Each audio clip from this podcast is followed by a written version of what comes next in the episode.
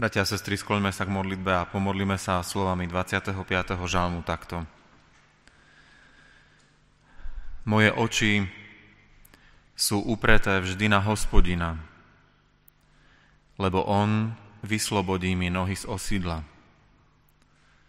Obrať sa ku mne, hospodine, a zmiluj sa nado mnou, lebo som osamelý a zúbožený. Súženia srdca sa mi rozmnožujú, vyveď ma z mojich úzkostí. Zachráň mi dušu a vytrhni ma, nech nie som zahambený, lebo v Teba dúfam. Amen. Bratia a sestry, z úcty k Božiemu slovu povstaňte a vypočujte si dnešný kázňový text, ktorý budem čítať zo 4. knihy Mojžišovej, z 13. a 14. kapitole, kde vo vybradných veršoch sú napísané tieto slova. Hospodin hovoril Mojžišovi, pošli mužov preskúmať Kanán, ktorý dám Izraelcom. Pošliť po jednom mužovi z každého otcovského kmeňa, nech je každý z nich kniežaťom.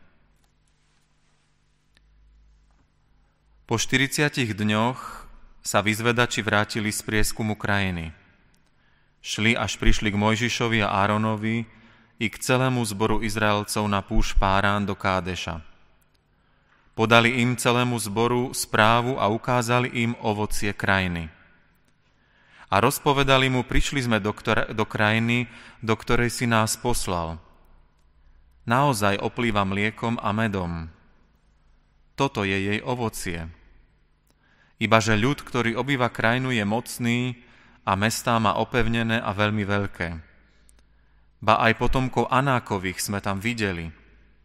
Amalekici bývajú v kraji, v kraji Negeb, Chetejci, Jebúsejci a Amorejci bývajú na pohorí a Kanánci bývajú pri mori a pri brehu Jordánu.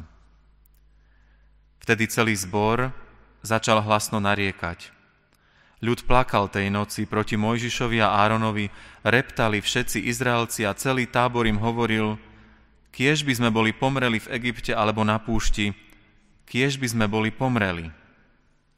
Prečo nás vedie hospodin do tejto krajiny? Aby sme padli mečom a aby sa naše ženy a deti stali korisťou? Nebolo by pre nás lepšie vrátiť sa do Egypta. Avšak Jozua, syn Núnov a Káleb syn Jefuného, z vyzvedačov, ktorí preskúmali krajinu, si roztrhli rúcha a vraveli celému zboru Izraelcov.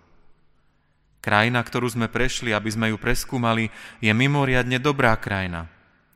Ak bude mať hospodin v nás záľubu, dovedie nás do tejto krajiny a dá nám ju krajinu, ktorá oplýva mliekom a medom.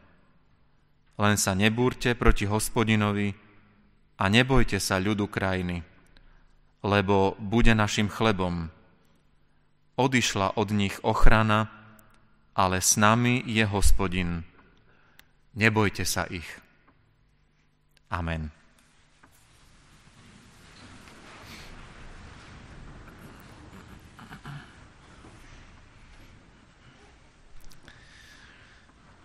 Milí bratia milé sestry, oculi mei semper ad dominum. Moje oči sú vždy uprené na hospodina. Takto sme sa pred chvíľou modlili slovami 25. žalmu, slovami, ktoré dlhé stáročia boli v cirkvi vstupným spevom, introitom či predspevom dnešnej tretej pôstnej nedele. Tieto slova zo žalmu 25 hovoria o ľudských očiach, o našich očiach. Vieme a vnímame, že bo- oči sú veľkým Božím darom pre nás. A že podstatnú časť toho, čo je okolo nás, údajne až 80% vnímame práve svojim zrakom, svojimi očami. Oči sú teda pre nás vzácným Božím darom. Vidíme nimi veľa dobrého, krásneho, vzácného a požehnaného, ale vidíme vďaka očiam aj veľa smutného, bolestivého či nepekného okolo nás. Aj ten dnešný príbeh, ktorý som čítal z Božieho slova, hovorí o tom, aké dôležité sú naše oči. Alebo hovorí o tom, že Pán Boh posiela niekam ľudí, aby čo si videli na vlastné oči. Počuli sme príbeh o vyzvedačoch, ktorých Mojžiš posiela do Kanánu, do krajiny, ktorú pán Boh zasľúbil Izraelcom už veľmi dávno a do ktorej oni už 40 rokov z Egypta putujú. Mojžiš posiela vyzvedačov, aby sa na vlastné oči presvedčili o tom, aká je táto krajina, do ktorej majú vstúpiť ale nielen o tom, aká je kultúrna, hospodárska či náboženská úroveň tejto krajiny, ako je na tom táto krajina hospodársky, ale majú sa presvedčiť svojimi očami aj o tom, či Božie sľuby, ktoré dostali, boli naozaj pravdivé.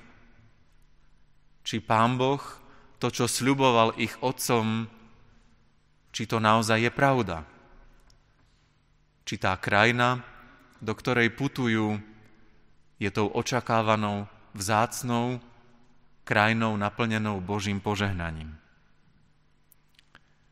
Určite Izraelci majú obrovské očakávania.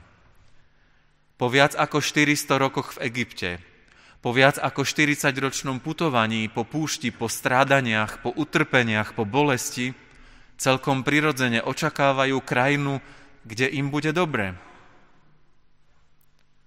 kto by sa na to netešil? A kto by neočakával po všetkých ťažkostiach niečo priam dokonalé, taký malý raj na zemi? Mojžiš teda vysiela do tejto krajiny vyzvedačov ľudí, ktorí majú priniesť očité svedectvo o tom, aká táto krajina je hospodin vyšiel v ústrety tejto požiadavke ľudu a hovorí tak zvláštne v tom pôvodnom hebrejskom texte, pošli si vyzvedačov do Kanánu. Ako by pán Boh chcel povedať, pošli si kvôli sebe, aby si sa ty presvedčil, lebo ja viem, čo vám dávam a ja viem, že to, čo som slúbil, to aj splním. Svedectvo očí je pre nás veľmi dôležité. Aj my by sme najradšej mnohokrát počuli svedectvo očitých svetkov, ktorí nám prinesú posolstvo o našej budúcnosti, o tom, čo nás čaká, čo je pred nami. A podobne ako Izraelci, radšej vidíme očami a radšej vidíme to viditeľné, ako by sme hľadeli očami na neviditeľného hospodina. Radšej počítame s ľudskými možnosťami ako s Božími zasľubeniami. Chceme vidieť, chceme sa presvedčiť na vlastné oči. Čo teda videli oči prieskumníkov, vyzvedačov v Kanáne? Čo vidia naše ľudské oči v tomto svete. V prvom rade, bratia a sestry, oči vyzvedačov videli, že krajina, do ktorej idú, je naozaj dobrá. Možno si niektorí spomínate na obrázok z biblických histórií, kde sú znázornení muži, ktorí na veľkom drúku nesú obrovské ovocie, teda obrovský strapec hrozna.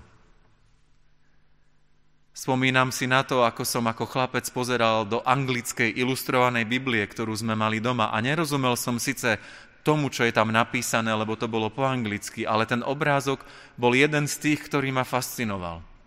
Hrozno, ktoré je také veľké, že ho dvaja muži musia niesť na veľkom drúku. Vyzvedači vychvaľujú úrodnosť zeme a ukazujú plody všetkým, ktoré priniesli. Úrodnosť tej zeme je charakterizovaná slovami, že táto krajina je naozaj krajina, ktorá oplýva mliekom a medom. A mlieko a med to boli božské pokrmy, pokrmy bohov u pohanov. Zasľúbená zem teda bola označená ako miesto, kde sám Pán Boh chce žiť spolu so svojim ľudom v spoločenstve. A tento opis akoby naozaj prirovnával Kanán ku raji na zemi. A také slova by nadchli určite každého z nás. Také slova by každého z nás zaujali. Ak nám niekto povie, že pred nami je krásna budúcnosť, že nás čaká dobré a požehnané.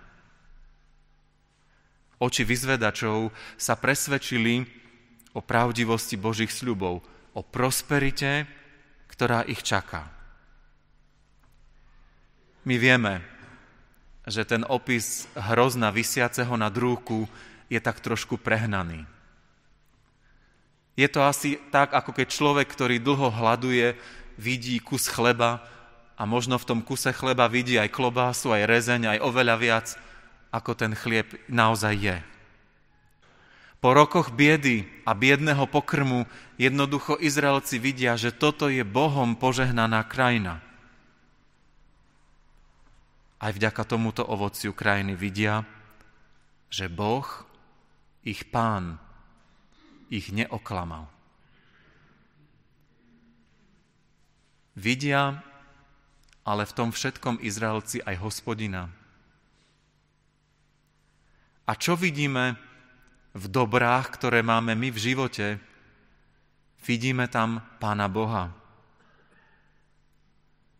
Alebo sa nám zdá to hrozno príliš malé, obrazne povedané, hoci by hneď aj vyselo na veľkom drúku. Či chceme, či nechceme, podľa všetkých štatistík Slovensko patrí medzi najbohatšie a najrozvinutejšie krajiny sveta. Hoci sa nám to mnohokrát nezdá a máme s tým problém súhlasiť, podľa všetkých ukazovateľov je to fakt. Možno nie sme na špici, ale sme v tej lepšej a kvalitnejšej desiatke krajín alebo desiatkách krajín, kde sa dobre žije. Vidíme vo všetkých dobrách, ktoré máme, Vidíme v nich Pána Boha. Vidíme v tom jeho požehnanie.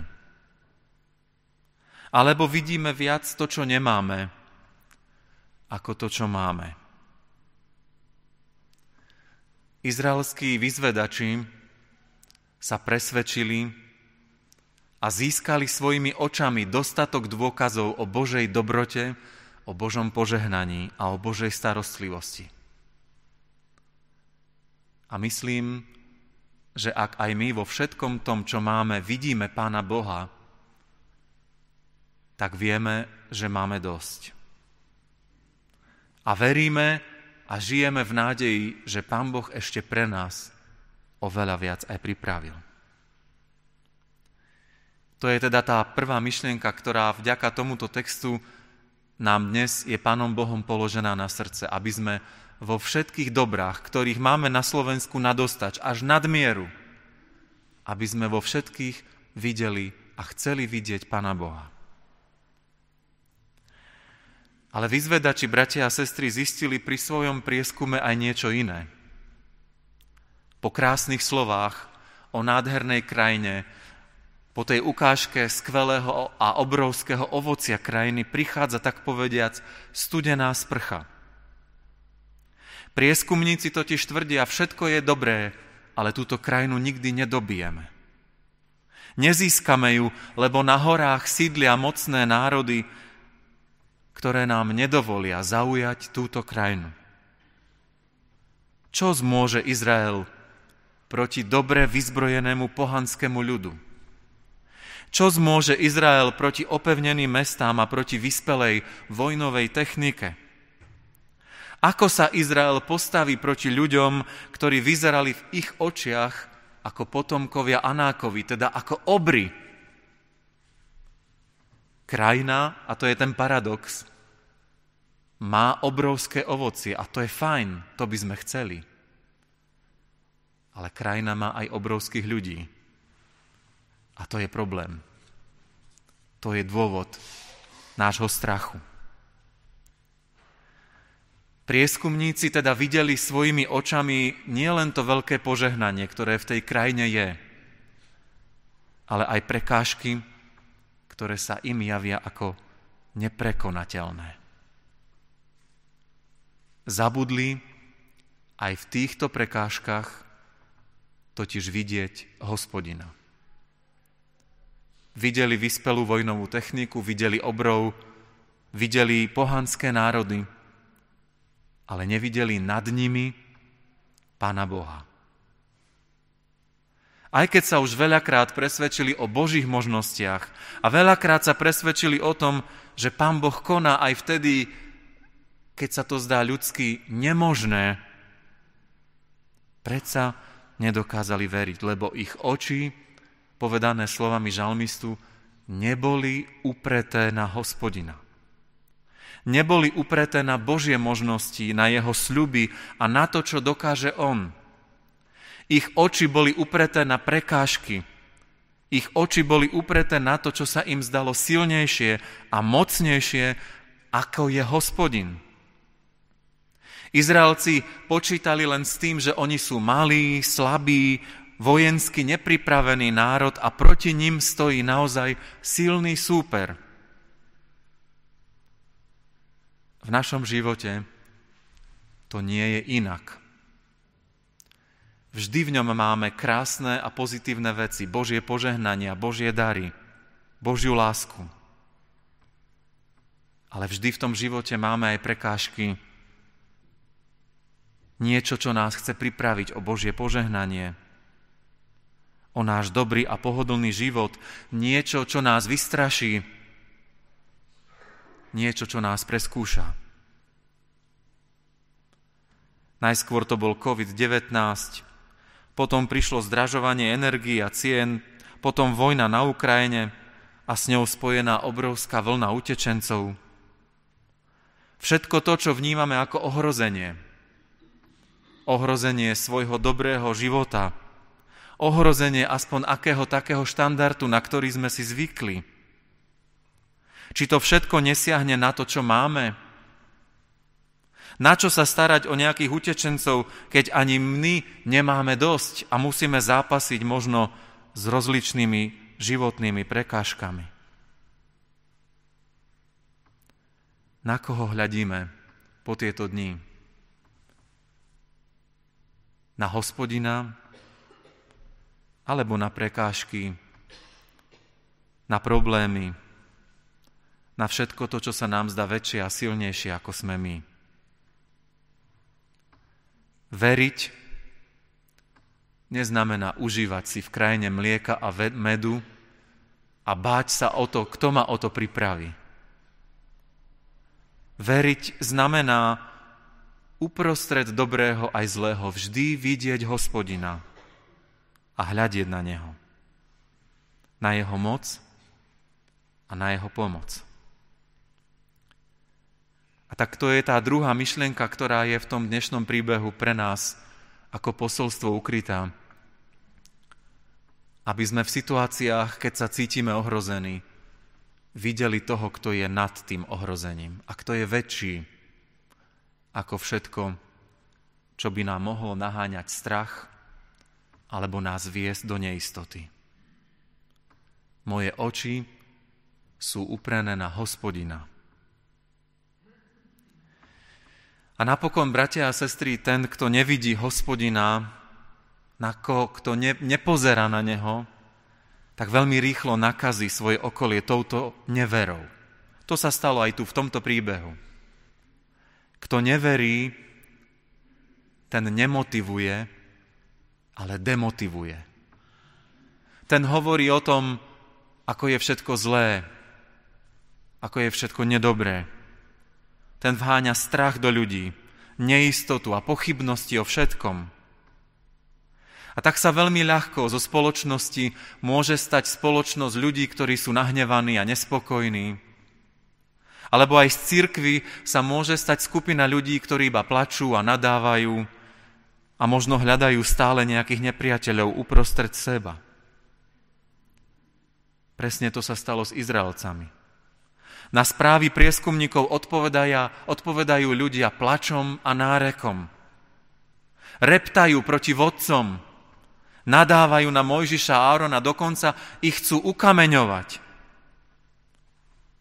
A smrť v Egypte alebo na púšti by bola pre, ňou, pre nich lepšou variantou ako vstup do Kanánu. Celý Izrael sa nechal nakaziť touto chorobou, že nevidia hospodina a nechcú ho vidieť. Toho, ktorý ich vykúpil z otroctva, toho, ktorý vrhol do mora faraónovo vojsko, toho Boha, ktorý je aj v tejto chvíli pri nich a dáva im novú krajinu. Vďaka za to, že medzi nimi sú dvaja iní ľudia – Ľudia, ktorí nedemotivujú, nespochybňujú, nevháňajú ľudí do neistoty, do odboja, do nespokojnosti, ale dvaja, ktorí ľudí motivujú k dobrému a pre dobré. Dvaja, ktorí chcú vidieť veci inak. Oni nepopierajú, že krajina, ktorá je pred nimi, je krajinou mlieka a medu. Povedia, je to tak ale zároveň povedia, áno, v tejto krajine sú aj problémy, aj nepriatelia. A povedia, áno, tie národy, ktoré stoja proti nám, sú vyspelejšie a mocnejšie.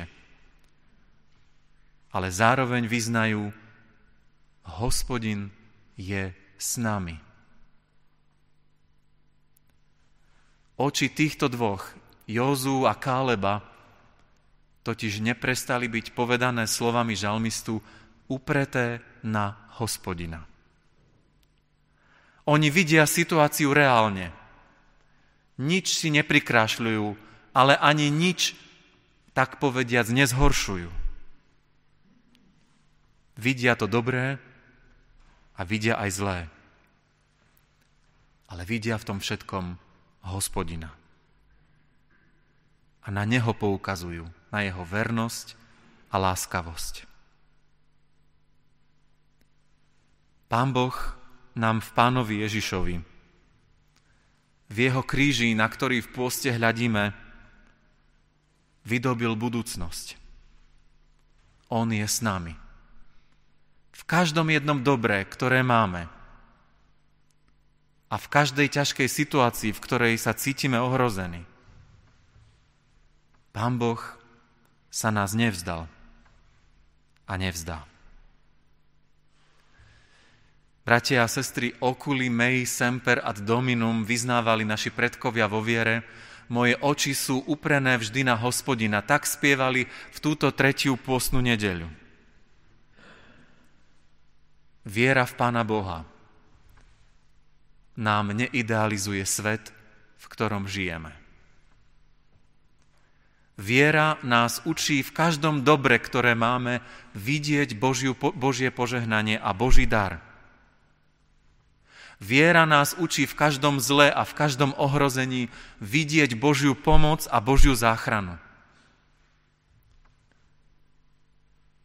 Robme to aj v týchto ťažkých časoch, čo robili Jozu a s Kálebom. Nič neidealizovali, ale zároveň nikoho nedemotivovali, nikoho nepoburovali, ale svoje oči upierali na hospodina. Pamätajme, že On v Kristovi pre nás vydobil zem oplývajúcu mliekom a medom. Večnosť, ktorá je cieľom nášho putovania. V pohľade na večnosť zápasme verne aj v týchto ťažkých časoch. Amen.